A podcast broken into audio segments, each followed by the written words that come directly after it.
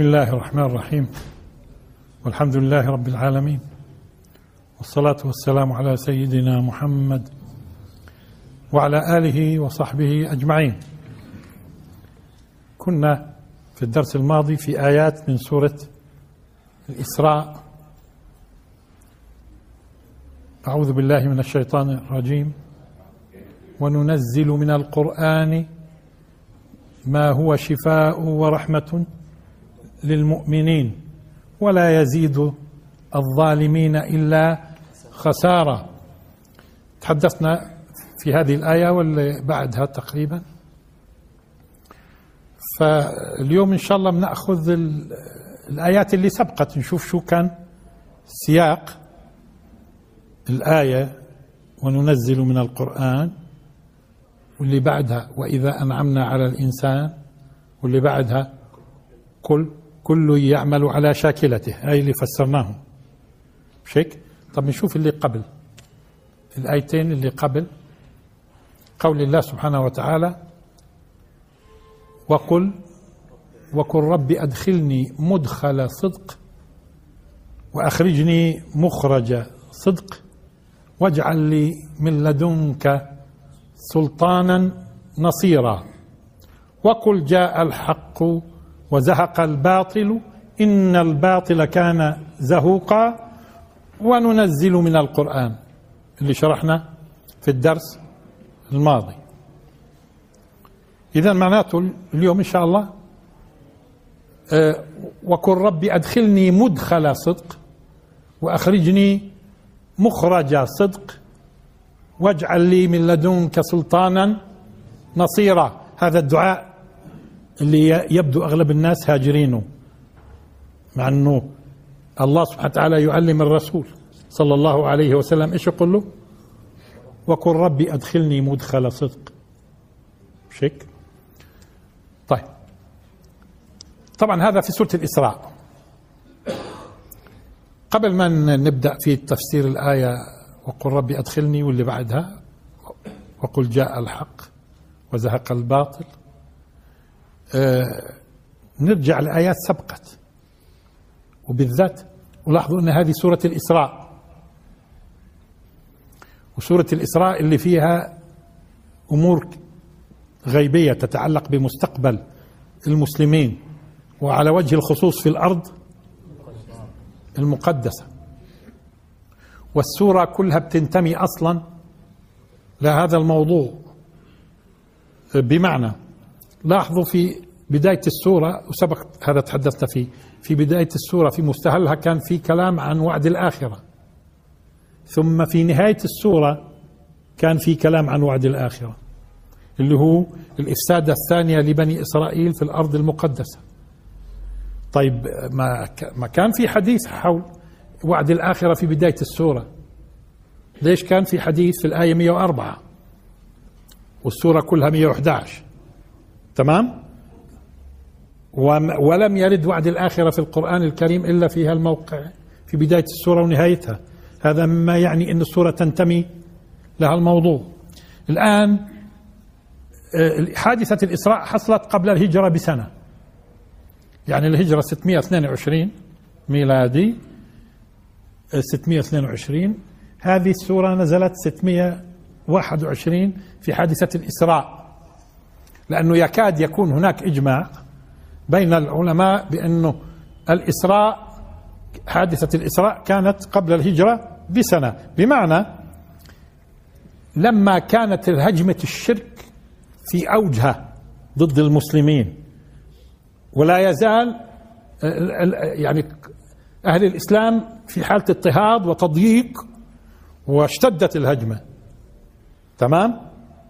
بلغت أوجها هذا قبل الهجرة بسنة كان الحادثة ونزلت السورة ولذلك بدنا نبدأ من الآية 76 اللي بتقول بدنا نمر مرور سريع. وإن كادوا ليستفزونك من الأرض ليخرجوك منها وإذا لو حصل يعني لا يلبثون خلافك إلا قليلا. طبعا إحنا ما بدناش نفسرهم وإن كان سبق تحدثنا عن يستفزونك إيش المعنى الاستفزاز؟ وإن كادوا ليستفزونك من الأرض ليخرجوك منها وإذا لو حصل أه وإذا لا يلبثون خلافك إلا قليلا. سنة من؟ قد أرسلنا قبلك من رسلنا ولا تجد لسنتنا تحويلا. إذا هذا مش بس سنة في الماضي للرسول صلى الله عليه وسلم وكمان في المستقبل. أنه مستقبل طب ما هو ينتهي الرسالة. لا ما هي هو الرسول يموت ولكن الرسالة مستمرة. وهو العداء لشخص الرسول ولا للرسالة؟ ولذلك لاحظوا سنة من قد أرسلنا قبلك من رسلنا ولا تجد لسنتنا تحويلا. أقم الصلاة. عجيب. هون إذا كان في حديث عن واقع حصل التآمر لإخراج الرسول صلى الله عليه وسلم. وكيف أنه لو حصل الإخراج هم آه، يعني آه، لا يطول أمرهم بعد هيك. وأنه هذه سنة في الرسل من قبل وسنة مستمرة. ولا تتحول. تمام؟ لو كان موضوعنا التفسير كان وقفنا هون شوي. العجيب بعدها إيش؟ أقم الصلاة لدلوك الشمس إلى غسق الليل وقرآن الفجر إن قرآن الفجر كان مشهودا. هون على فكرة بتتكلم عن الصلوات الخمسة باختصار.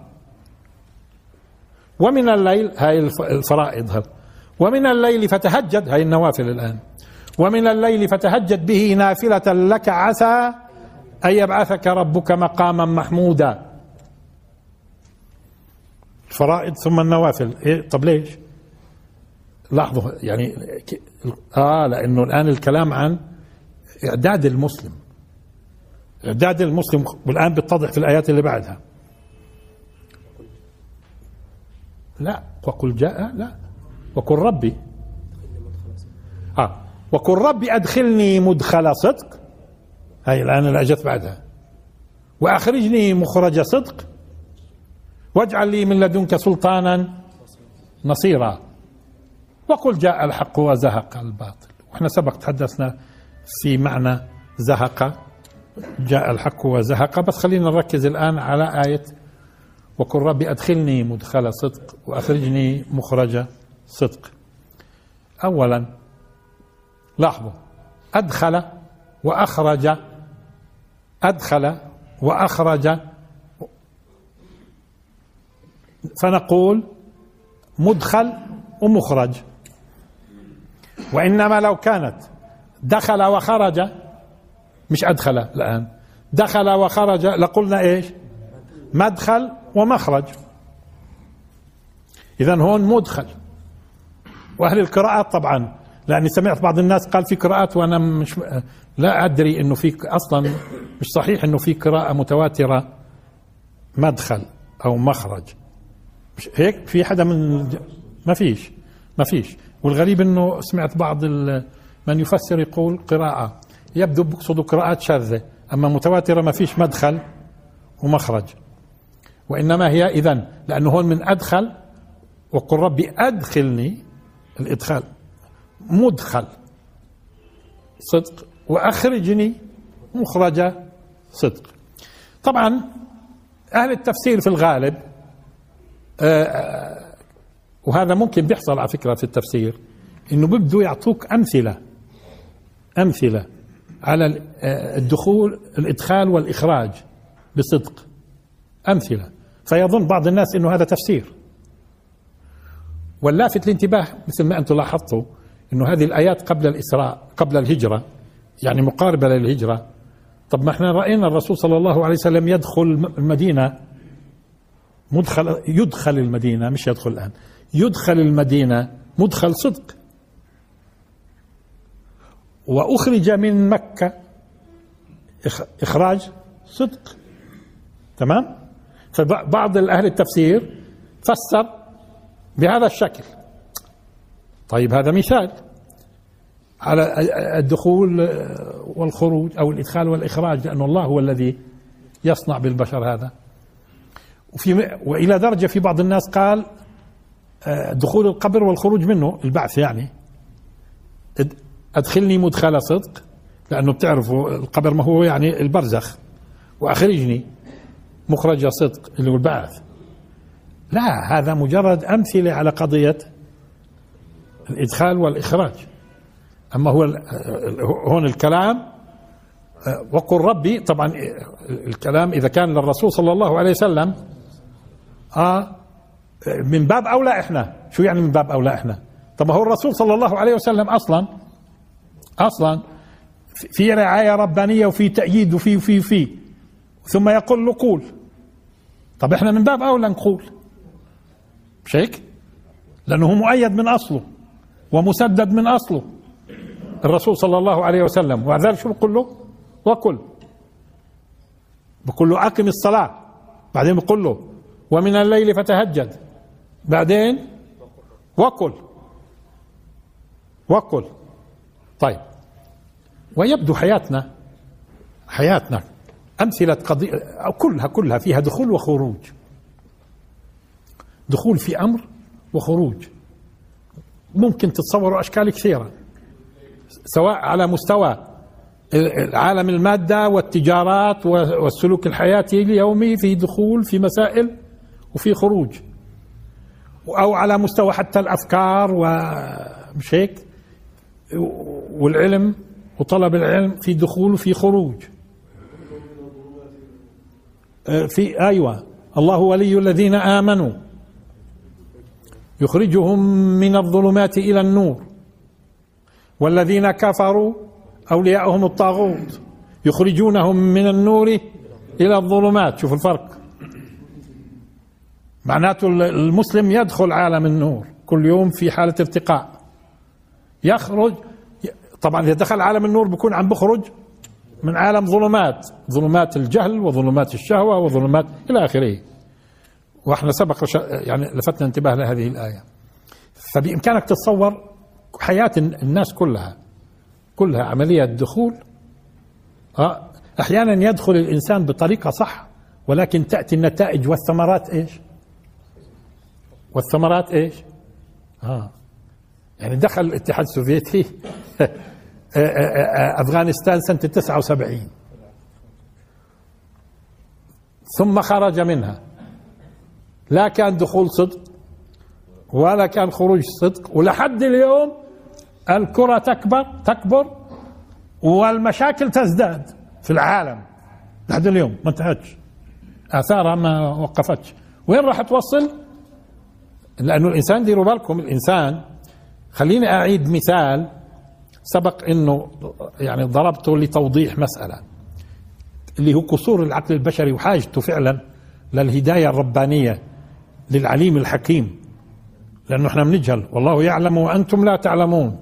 قلنا هذول اللي بيلعبوا الكرة وعندك الهدف لو وضعت أنت الطابة بالضبط على الخط اللي الخط الهدف مباشرة وضربت شو احتمال إنك تدخل الكرة في الهدف؟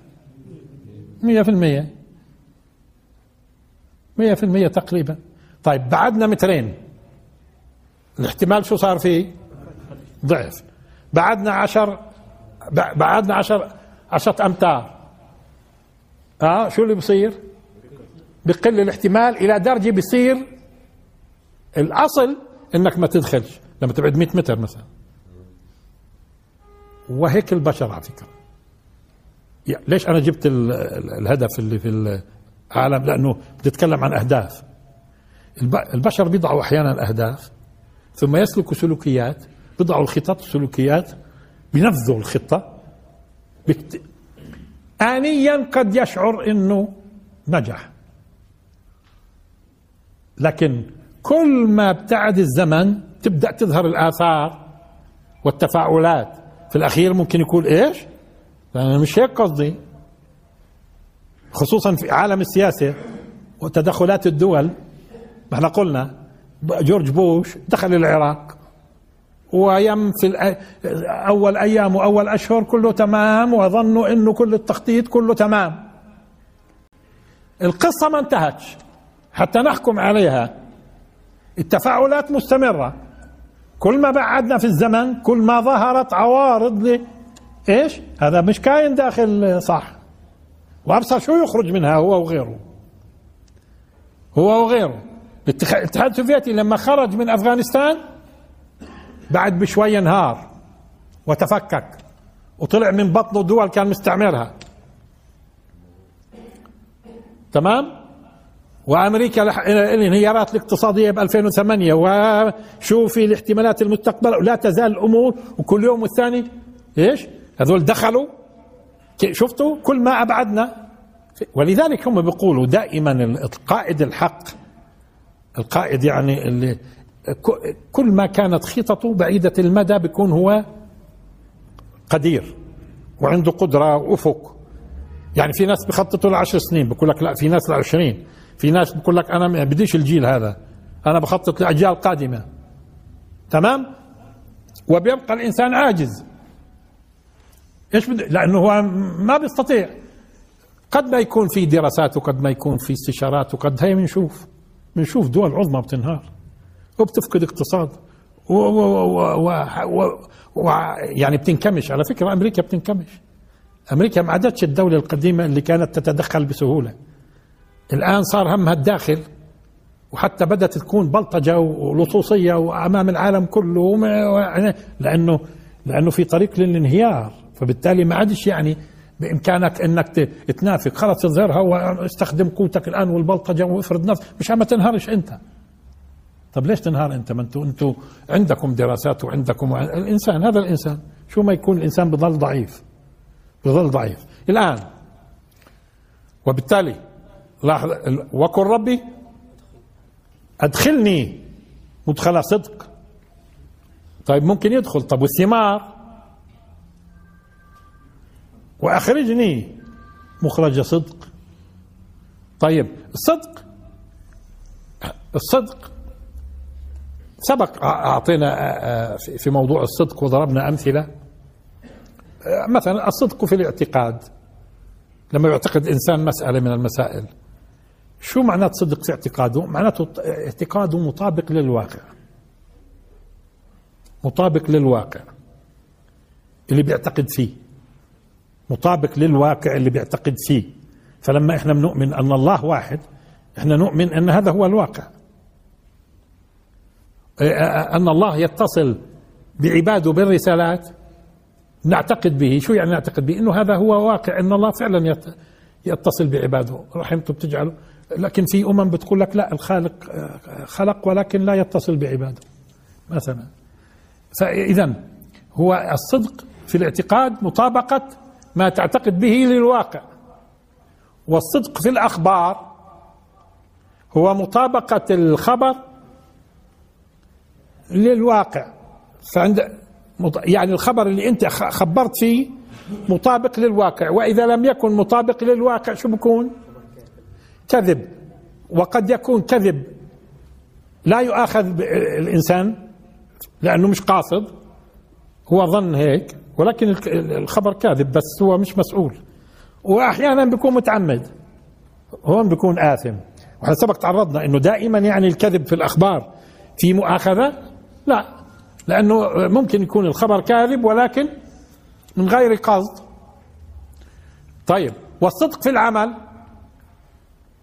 الصدق في العمل يعني بمعنى إنه هذا الإنسان لما بيقوم بالأعمال يأتي بها على على الوجه التام المطلوب.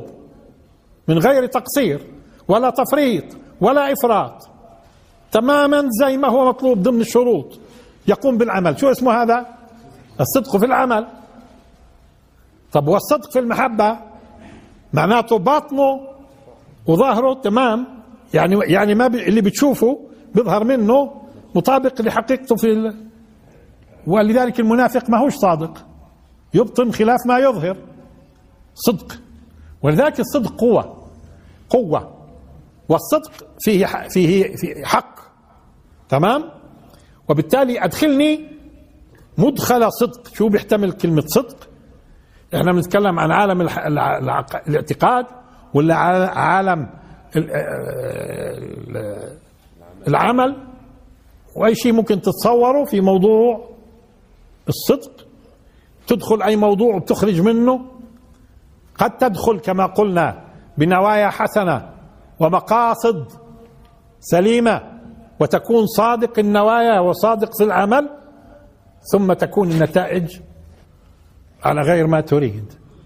فتكون ينتج عنها مآسي ما يكون صدق في المخرج.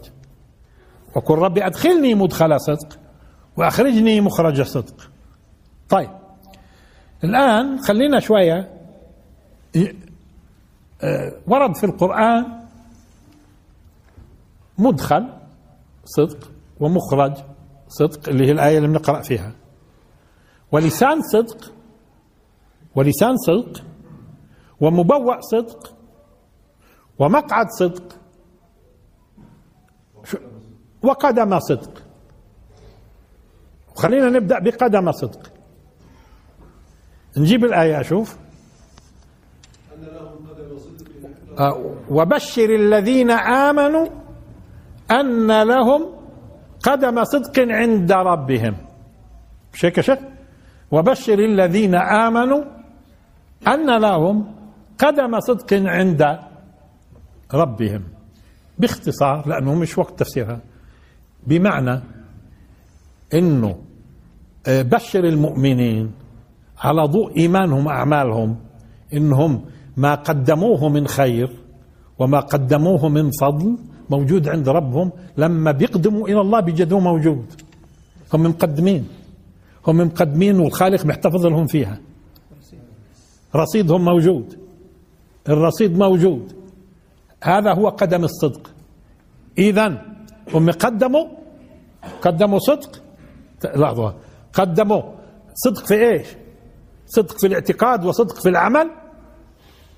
كلهم مبشرهم إنه ما قدموه من صدق في اعتقاداتهم وأعمالهم وسلوكياتهم إلى آخره وحتى نواياهم لا هذا موجود عند الله. مش قدوم يعني؟ لا مش قدومهم. آه. وما تقدموا لأنفسكم. تجدوه. وما تقدموا لأنفسكم من خير تجدوه. وين؟ عند الله. طبعا بتجدوه أفضل أنتم. مش هيك؟ أفضل من ال... هذا موضوع ثاني إنما بيقول لهم بشرهم. أن لهم. أما إذا قلنا إنهم بيقدموا فبيجدوه. وصلنا لنفس النتيجة. هم لما بيقدموا على الله برضه بيجدوا المقدم. لما بيقدموا على الله بيجدوا المقدم. تمام؟ قدم صدق. اذا لما نقول فلان صاحب قدم يعني مسلف أعمال خير. فلان له يد. ما هو يد يده قدم على ضوء إيش؟ إنه اليد هي اللي بتعطي وبتنعم. كم بنقول إذا هو أنعم على الناس بنقول فلان له يد عند الناس. فهم عند الناس على فكرة لا يزال متذكرين إنه هذا الإنسان له يد. متذكرين هالكلام. ومش ناسينه. فضاء له له يد. آه. واللي مقدم اذا وبشر المؤمنين أن الذين آمنوا. وبشر الذين آمنوا أن لهم قدم صدق عند ربهم.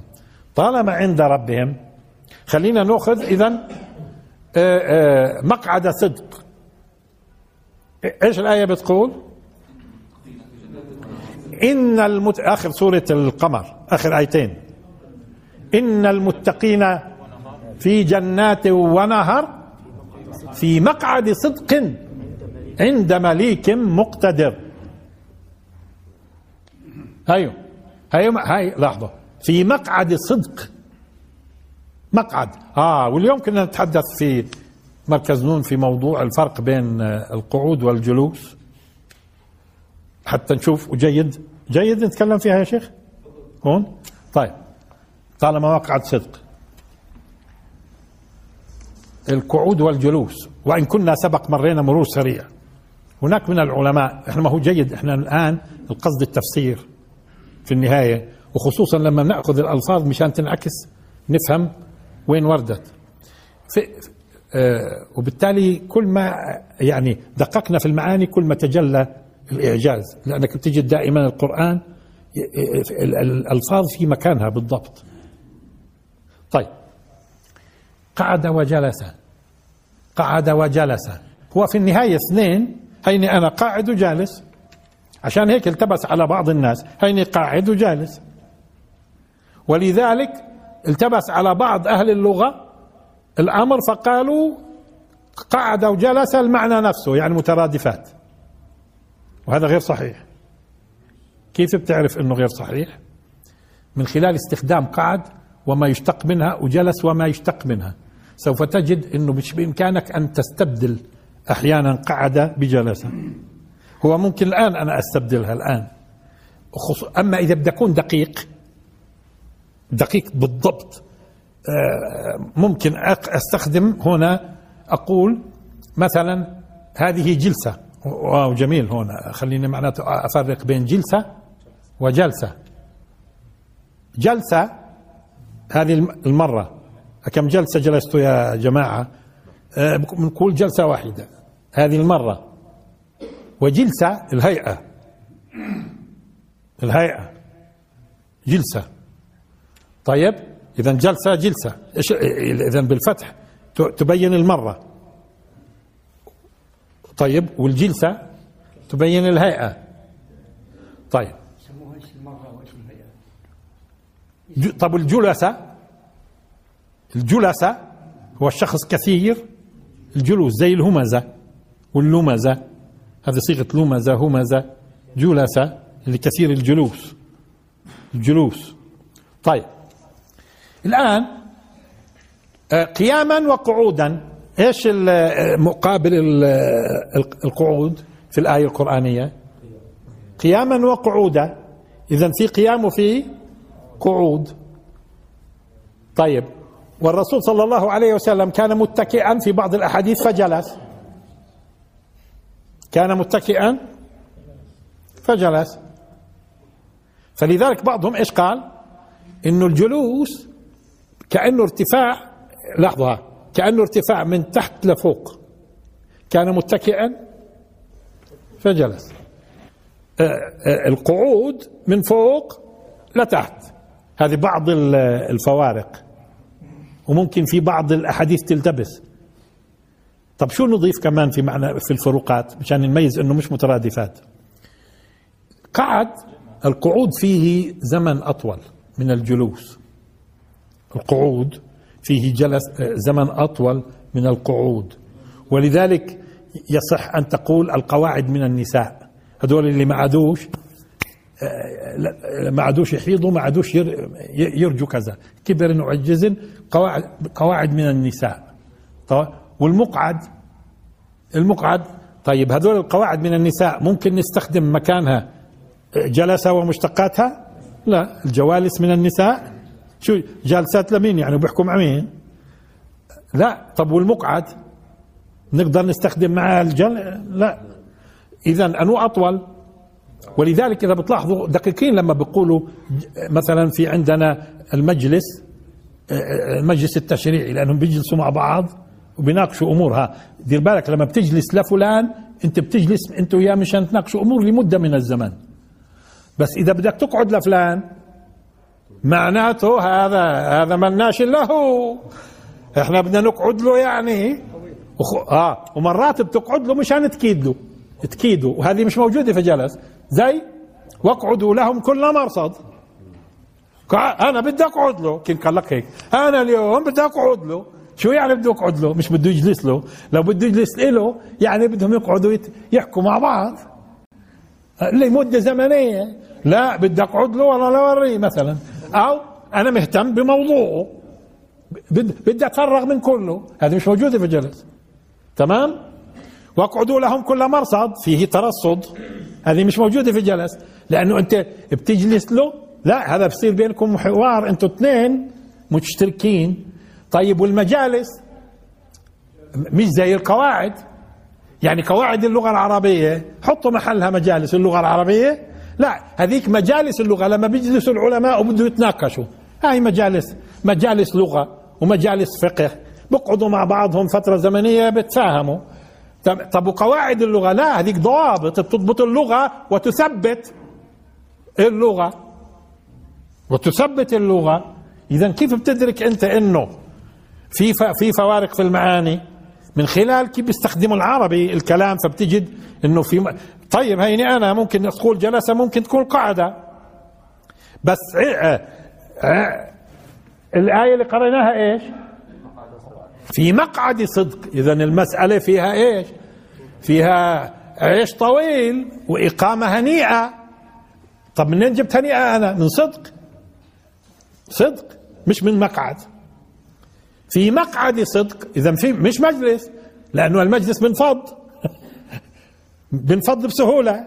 مش هيك؟ لذلك شفتوا الدقه إيش بداية الآية؟ إن المتقين في جنات ونهر في مقعد صدق. في مقعد. ما نقدرش نحط محلها مجلس. مجلس. في مقعد صدق عند مليك مقتدر. عند؟ عند؟ رب ابني لي عندك.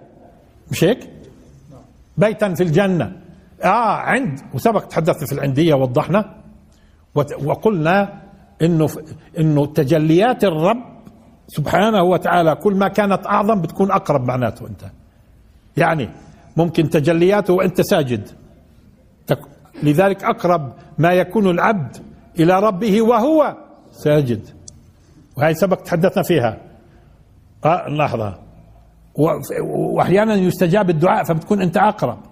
وأحيانا العاصي بصير أبعد مع إنه بجوز العاصي والطائع قاعدين بجنب بعضهم مش هيك؟ أنو أقرب إلى الله؟ وأنو أبعد؟ وقاعدين اثنين بجنب بعض.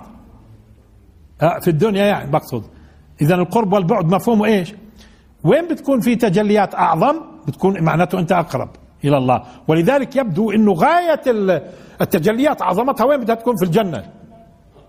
لأنه شو قالت هي؟ رب ابني لي. عندك. بيت. اذا إذا في بعض الناس ما قدرش يفهم عندك. شو يعني عندي؟ وهي هون. في مقعد صدق مقعدها. هذه عايش عايش طويل وانتهى. وممتد. ها صدق. عند مليك مقتدر. هاي هاي صرنا قايلين المقعد صدق وقدم صدق. إيش بقي؟ لسان صدق. لسان. لسان صدق. آه. واجعل لي إبراهيم عليه السلام يقول وهي على فكرة ما استخدمت إلا لإبراهيم عليه السلام وآله اللي هي لسان صدق. بس. واجعل لي هذا دعوة إبراهيم عليه السلام واجعل لي لسان صدق في الآخرين. بعضهم قال في, في هذه الدعوة إنه يعني إنه الأجيال كلها التي تأتي بعد إبراهيم عليه السلام إلى يوم القيامة تذكر وتثني عليه بالثناء الحسن والجميل لأنه ليش سمي لسان صدق؟ لأنه الناس بيثنوا بإيش؟ بألسنتهم تمام؟ ولذلك سمي لسان صدق وأنا أستبعد الحقيقة أن يكون هذا المعنى وإن كان هو المذكور أكثر ما ذكر في كتب التفسير هذا إنه سمعة يعني طيبة بحيث تذكره الأجيال الأجيال إلى يوم القيامة بالذكر الحسن. ولذلك أنتم في الصلاة إيش بتقولوا؟ أنتم في الصلاة شو بتقولوا؟ اللهم صل على محمد وعلى آل محمد كما صليت على إبراهيم وعلى آل إبراهيم. وبينا مين هم آل محمد ها. وفصلنا في هالموضوع وبينا إنهم المؤمنين المتبعين. انتبهوا ها. هاي ما لها علاقة بالنسب. وما في أحد بيقول لمحمد أصلا بنسب. افهموها وأنا سبق فصلت. ما كان محمد أبا أحد من رجالكم. مشان يكون ال ال الآل يقولون بتابعية واعتقاد. لأنه إما أن يقول بنسب وإما أن يقول بتابعية واعتقاد. النسب الله قطعه. شو يعني؟ النسب اللي هو عن طريق التناسل. ما كان محمد أبا أحد من رجالكم. والواحد بينتسب لأبوه مش لأمه. حتى ويا سبحان الله اجوا شافوا الرسول ملوش راحوا قالوا على بناته. ومن وين انت بنروح للبنات؟ ادعوهم لآبائهم. ها؟ حتى يبقى الآل هم من يؤولون إلى الرسول صلى الله عليه وسلم إيش؟ باعتقاد وتابعية. تمام؟ الآن واجعل لي لسان صدق ولذلك إحنا بنقول اللهم صل هاي هاي هاي بنثني عليه. نثني عليه. آه طب هناك وجعلنا لهم اللي هم بعد ما تكلم عن إبراهيم عليه السلام ويعقوب وإسحاق ويعقوب شو شو قال؟ سبحانه وتعالى وجعلنا آه آه وجعلنا لهم وجعلنا لهم آه وجعلنا لهم لسان صدق عليا في غاية الشرف والرفعة لسان صدق قالوا أيضا في تفسيرها أنه جعل الثناء عليهم ثناء عطر وفي غاية الشرف والرفعة. طب ما في شيء أهم من هذا. يعني ما أظن إبراهيم عليه السلام عم بطلب ما أظن. يعني ممكن يطلب مش قضية. بس لما بدي أرجح الآن ما أظن يطلب يعني يا رب خلي الناس تمدحني وتثني علي. بعدي ما أظن هذا طلبه. وإنما دعوته دعوته التي جاء بها على مست لاحظوا دعوته إلى الله ودعوة التوحيد لاحظوا وتعليمه و وما صدر عنه من خير إنه هذا يستمر وين؟ في الأجيال التي تأتي بعده. أنتم بالكم نبي كريم غالبا بيكون همه يثنوا عليه الناس ولا؟ يتبع فيما جاء به من الحق خليل الرحمن في التوحيد. يعني مش بيصروا إنه هو كان من دعاة التوحيد فيتبع فيأتي الناس الأجيال وتتبع في توحيد وتتبع فيما جاء به من خير وحق. أنتم بالكم النبي يطلب أني منهن ولذلك ممكن وجدنا أنبياء فقط تذكر أسماءهم وما عرفنا تعليم تعاليمهم. واليسع مذكور. أين تعاليمه؟ إلياس مذكور. عرفنا منه تعليم واحد. إلياس. أتدعون بعلا وتذرون أحسن الخالقين؟ هيك قال لهم. هاي تعليم واحد. تمام؟ وكثير من الأنبياء ما أدري إيش قال إسحاق. ما أدري أنا إيش إسحاق عليه السلام قال. بس يعقوب أجا منه شوي. أم كنتم شهداء إذ حضر يعقوب الموت إذ قال لبنيه ما تعبدون؟ لاحظوا عم بوصي. وصى وصى. وصية معروفة محدودة. تمام؟ ولكن يبدو لحظة لما أجى قال سبحانه وتعالى إن هذا لفي الصحف الأولى. صحف إبراهيم وموسى. شوف إبراهيم. يعني الله سبحانه وتعالى نقل لك في القرآن كثير من التعليمات وما حصل مع إبراهيم عليه السلام بحيث بحيث هو آه لا نزال نستلهم منه. مثلا مثلا وما كان استغفار إبراهيم لأبيه إلا عن موعدة وعدها إياه. فلما تبين له آه انتبهتوا؟ فادرس سيرة إبراهيم. تجد أن الله ترك ترك من تعاليمه في التوحيد آه والولاء كله إيش؟ في الأجيال اللي جاءت بعده. إلى تبقى إلى يوم القيامة. فهذا هو إيش؟ آه واجعل لي لسان صدق في الآخرين. هذا بيستمر معنا يوم القيامة. تعليماته ثم أوحينا إليك أن اتبع ملة إبراهيم حنيفا. لاحظوا. وما كان من المشركين كمان. يعني كثير إذا لا في ولكن في أنبياء كثير. ذكروا بس ذكرت أسماءهم.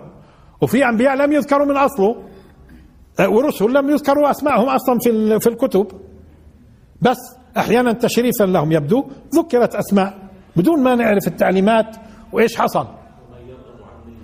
حتى إنه لوط عليه السلام ما ما شفنا في في كل قصته توحيد.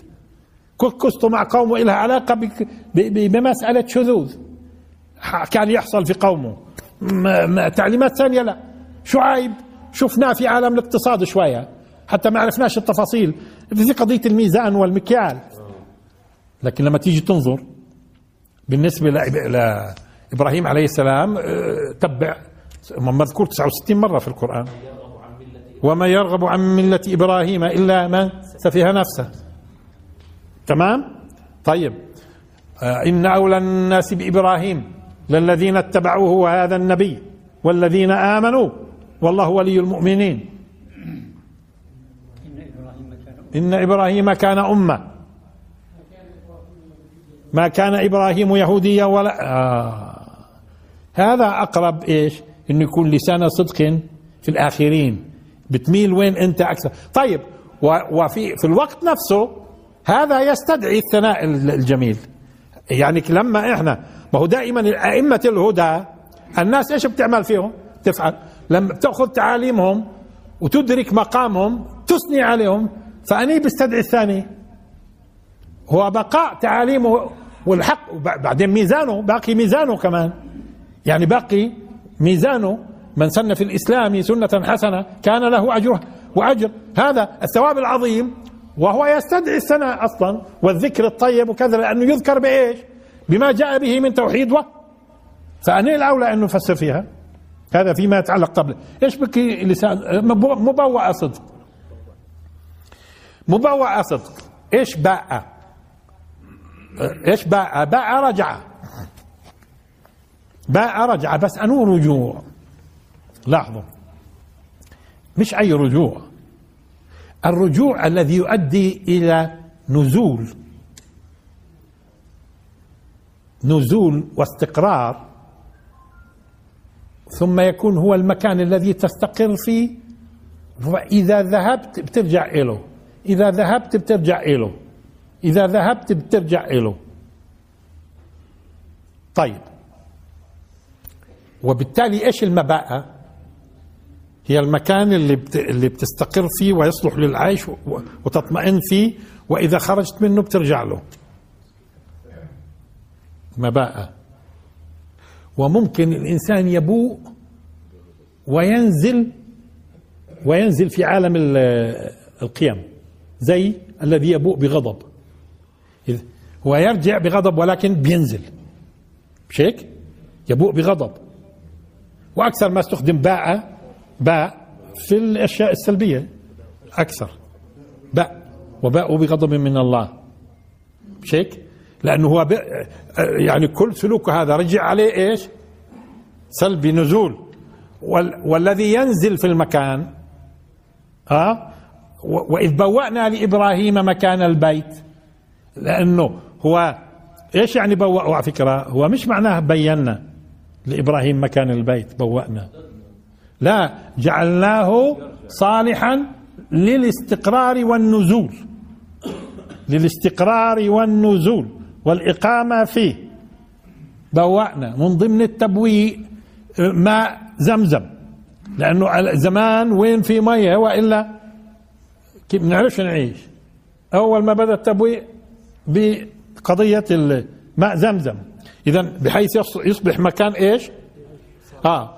ولذلك الجنة برضه تبوأ للمؤمنين.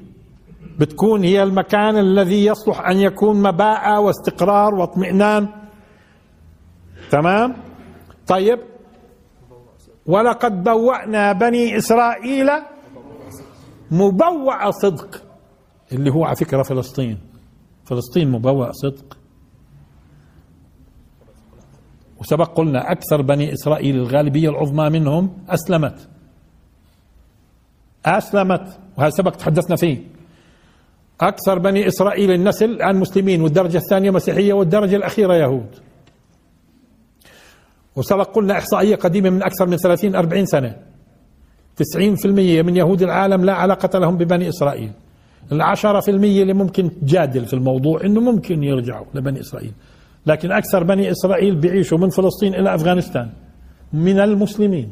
بل إن بل إن إسرائيل الموجودة الآن بتقول إنه العشر أسباط الضائعة هم آه، آه، بشتون اللي في آه، في أفغانستان. البشتون. اللي منهم طالبان يعني. آه؟ آه. انتبهتوا؟ فهذا الموضوع الآن إيش؟ هو ولقد بوأنا بني إسرائيل مبوأ صدق هو تقريبا الآية اللي بتقول وأورثنا القوم الذين كانوا يستضعفون مشارق الأرض ومغاربها التي باركنا فيها. مشارق ومغارب لأن محددة هي بالضبط على فكرة فلسطين بالمشارق والمغارب أكثر من شمال وجنوب. يعني ممكن نختلف في شمال وجنوب لكن ما بنختلف في إيش؟ شرق وغرب. نهر وبحر. وأورثنا القوم الذين كانوا يستضعفون مشارق الأرض ومغاربها التي باركنا فيها. ما هي بوركت فلسطين في القرآن الكريم خمس مرات وقدست مرة. وهذا سبق تحدثنا فيه. بوركت خمس مرات وحتى سماها القرى يعني المجتمعات التي باركنا فيها. طيب ولقد بوأنا بني إسرائيل مبوأ صدق. والصدق على فكرة أيضا يشير أحيانا لجانب الاكتمال وعدم النقص. لما يكون مثلا مبوأ صدق معناته هذا هذا يؤدي الغرض تماما من غير نقصان ولا تقدير ولا استفزاز وفيه اطمئنان وفيه شوفها فدير بالكم الصدق مرات يشير إلى الكمال. الصدق أنو كمال؟ الكمال بحسب. هون في سكنى صدق مبوع صدق. اذا تتوافر فيه الأمور المطلوبة للاستقرار والسكنى من غير نقص ولا تقدير. مبوع صدق. تمام؟ أما لو كان فيه أمراض المكان وتفاصيل ما عادش هذا في في فيه مثلا اوبئه أو فيه ما هذا مش صدق. فيه كثرة زلازل وكثرة كل يوم والثاني آه، هذا مش مبوأ صدق. تنسوش إنها أرض مباركة. وفي الج...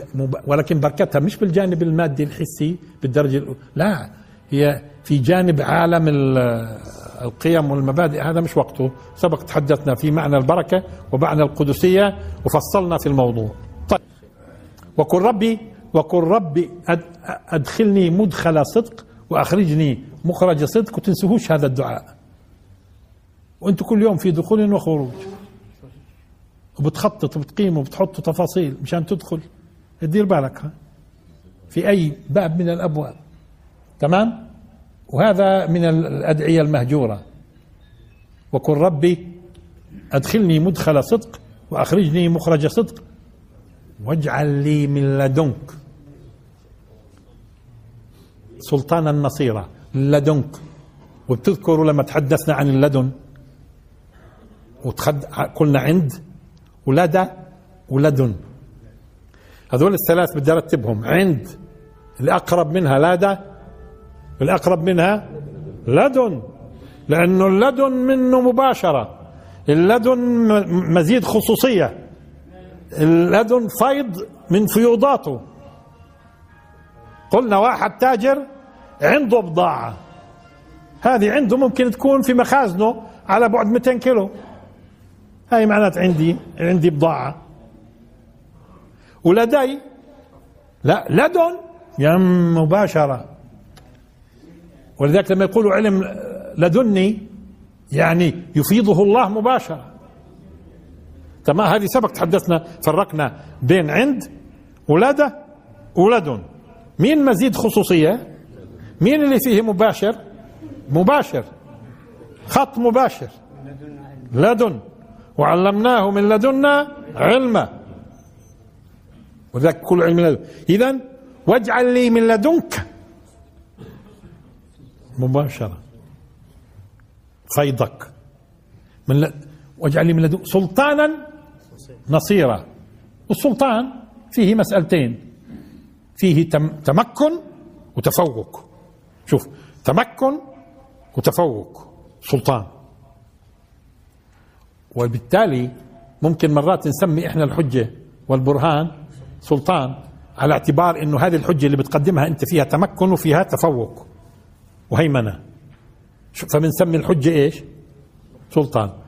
والسلطان اللي موجود في الحكم بما في له من جيوش عنده تمكن وعنده تفوق في عالم القوة مثلا. فقلنا له سلطان وعالم الملك نقول له سلطان. تمام؟ إذا في عالم المعنى وفي عالم المادة السلطان في عالم الحس وفي عالم المعنى. إيه، سلطان. وأكثر ما يستخدم كما في عالم المعنى في الحجة. الحجة القاهرة. إيش القاهرة؟ التي تقطع لها الأعناق. سلطان. بشيك ثم لما يكون لواحد لإنسان على آخر نوع من التمك التفوق والتمكن بنقول له عليه سلطان. يعني إذا المرأة في البيت مثلا إذا المرأة في البيت لها تمكن من زوجها وتفوق عليه وين ما بتوديه بروح إذا هي شو بتكون؟ سلطانة. سلطانة مين؟ سلطانة جوزها. طيب في مانع يعني؟ ما فيش. ليش؟ لأنه مرات هو لولا إنها هي سلطانة كان ودر البيت مرات هي بتكون الحكيمة وهي اللي بتقدر تدير وهو أصلا يعني ولا تشد إيدك. وبتضطر تضطر تغر إيش؟ تملأ الفراغ. هي. نقول لا يعني طب إذا هو إذا هو ملوش سلطان إحنا شو نعمل؟ لابد من حدا له سلطان. هي أولى من غيرها. طيب. ها. فتصوروا لما الله نطلب منه من لدنك سلطانا في عالم الحجة لاحظ في عالم الحجة وغيرها في عالم وغير كل ما تخطر في بالك. تمكن وتفوق لأنك داعية إلى الله. أنت أنت تطلبها لمين أنت؟ أنت بتطلبها للدين ولا الفكرة تمام؟ نصيرا أبلغ من ناصر. من لدنك سلطانا نصير. فعيل. فيه ثبات على فكرة فعيل. كيف رحيم؟ فيه ثبات وديم آه ثبات. نصير. طيب وقل جاء الحق وزهق الباطل إن الباطل كان زهوقا وسبق قلنا شو معنى زهق؟ شو معنى زهق؟ وانتبهوا هون الرسول صلى الله عليه وسلم لما دخل مكة فاتحا وجاء في الحديث الصحيح إنه لما دخل مكة ودخل الكعبة وكان حولها 360 صنم وكان في إيده زي عصا صغيرة كان يأتي للصنم ويطعن الصنم لحظة. ويقول لحظة شو كان يقول؟ جاء الحق وزهق الباطل. إن الباطل كان زهوقا شو يقول كمان؟ جاء الحق وما يبدئ الباطل وما يعيد. كان يقرأ هذول السنتين. لأنه هذيك الآية قل جاء الحق وما يبدئ الباطل وما يعيد. هون وقل جاء الحق وذا الرسول صلى الله عليه وسلم كأنه عم بفسر لك بعض معاني ما على فكرة هذه الآية قبل الهجرة بسنة. وقال له. لحظة. وقال للرسول صلى الله عليه وسلم شو قال له؟ وهو مضطهد في مكة. شو قال له؟ قل ربي أدخلني مدخل صدق. ها؟ وآخرين. واجعل لي من لدنك سلطانا نصيرا وقل جاء جاء. كان قبلها شو قايل له؟ أقم الصلاة. وبعدين وت... ونوافل. طيب قول. طيب حصل ولا ما حصلش؟ شفتوا؟ و... و... ورأيناها تتجلى لما دخل مكة وفي 360 صنم ويطعن وتسقط الأصنام ويقرأ الآيتين هذول. طيب دققوا معاي. دققوا معاي. لأن, لأن جينا بدنا نربط بالآية اللي بعدها. لأنه سبق تحدثنا في قضية جاء. شو معناه جاء؟ شو معنى الزهق وباختصار زهق مش ذهب وتلاشى. مش فقط ذهب وتلاشى ومش فقط ذهب وتلاشى جبرا بقهر. هاي زهق كمان مرة. ذهب؟ مش أي ذهاب معناته زهق زهق ذهب وتلاشى لأنه ممكن يذهب ويروح يفسد في محل ثاني. تمام؟ ذهب وتلاشى. بس لا. وكان هذا الذهاب والتلاشي جبرا. قل جاء الحق وزهق الباطل. إن الباطل إن الباطل كان زهوقا. ديروا بالكم الآن. وننزل من القرآن ما هو؟ شفاء ورحمة. طب ليش بدأ بالشفاء؟ لأنه زي ما قالوا التخلية قبل التحلية. لأن الرحمة الآن شو بتحتمل الآن الرحمة؟ من جبر النقصان وقضاء الحاجات إلى آخره. أنا شايف اليوم دققوا الآن معي وننزل من القرآن ما فيه شفاء ورحمة وننزل من القرآن ما هو؟ ما هو؟ شفاء ورحمة للمؤمنين ولا يزيد. إذا زيادة على اللي قلناه في المرة الماضية. في موضوع خسار الظالمين أهل الظلم. ظلم ديروا بالكم لأنه إيش يعني؟ جاء الحق وزهق الباطل. شو هو الباطل ليش؟ الحق قلنا هو ثبات وواقعية وثبات. الباطل زوال البطلان. جاء الحق. شوف وننزل من القرآن. أنا شايف إنه أمتنا آه، دخلت في في فترة من الفترات في عالم التخلف. ولما تخلفت دقق معي. لما تخلفت بعد بدأ يكون فيها جهل وبدأت تبتعد عن الدين. واستمر هذا قرون. ولذلك أنتم ابائكم وأجدادكم عاشوا فترة لما المجتمعات العربية والإسلامية أمية وبعد عن الدين. لكن أنا شايف إنه بدأت الناس ترجع في علاقتها بإيش؟ علاقتها بالقران وعلاقتها بالدين بدات ترجع؟ ترجع في أي باب؟ ترجع اولا على مستوى الإدراك. إدراكهم لحقيقة هذا الدين وعلاقته. في الأول كان غايبين على فكرة. القرآن كان بالنسبة لهم فقط في الصحف وما بيدروش إيش القرآن يعني. تمام؟ وبالعكس ممكن يستخدموه في قضايا مش مكانها. هم كانوا يقرأوه فقط في يقرأوه في في تشييع الجنائز. ما بيعرفوش. طيب؟